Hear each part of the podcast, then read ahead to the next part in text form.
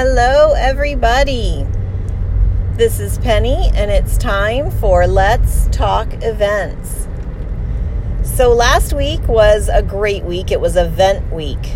And those of you that are event planners know exactly what I'm talking about when I say it was event week. I had the great opportunity of working with Trinity Catholic High School on their jeans and jerseys tailgating fundraiser that they had for students and the athletic department. It was a great evening. So many people were there, over 210 people attended. Everyone was having a great, great time. We had some big screen TVs showing the, the college football games that were on that evening.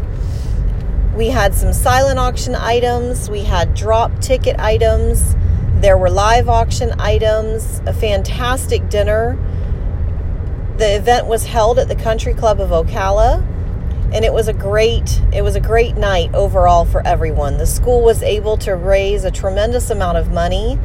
I was able to handle the event for them and handle the work and the logistics and making sure it all ran so that they were able to spend the time that they needed to spend fostering relationships with their donors and their supporters.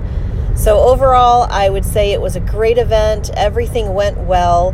There were a few hiccups along the way getting things ready in that last week, but that is not uncommon at all when you are talking about a big event like that that's really, really important. You just have to learn to work through those, those hiccups, work through them, figure them out, get them straightened out. Because in the end, when the event gets here, nobody knows that it was supposed to happen but you and maybe a few other people. Or nobody knows the problems that happen behind the scenes because you do a really great job on the front side so that nobody sees the stress or the pressure or any of the mistakes that may have been made along the way. I don't like to call them mistakes, I like to call them hiccups because things happen. They always happen. Computers don't work, printers don't work, items don't get in. Maybe a decoration's not working out the way that you thought it would work out. Maybe everything's just not looking how you had it in your mind, but yet in the end, it looks beautiful and it's great and it was a fantastic event.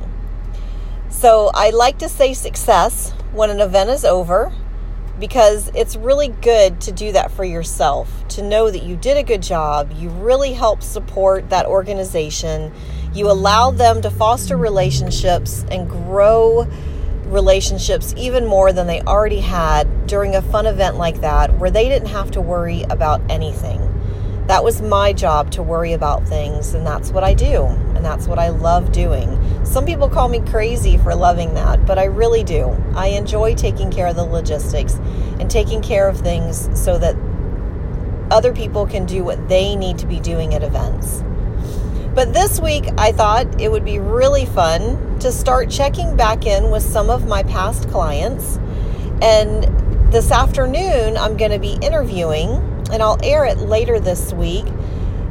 Phil Smith with CMIT Solutions.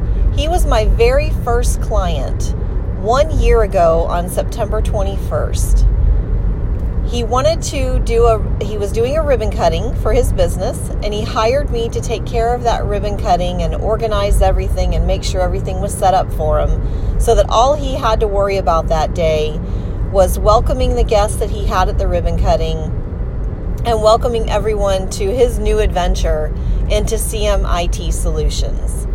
So I'm really looking forward to interviewing Phil here in a little bit and look for that interview later this week so that we're going to check in on him and see what's been going on during the last year of his business.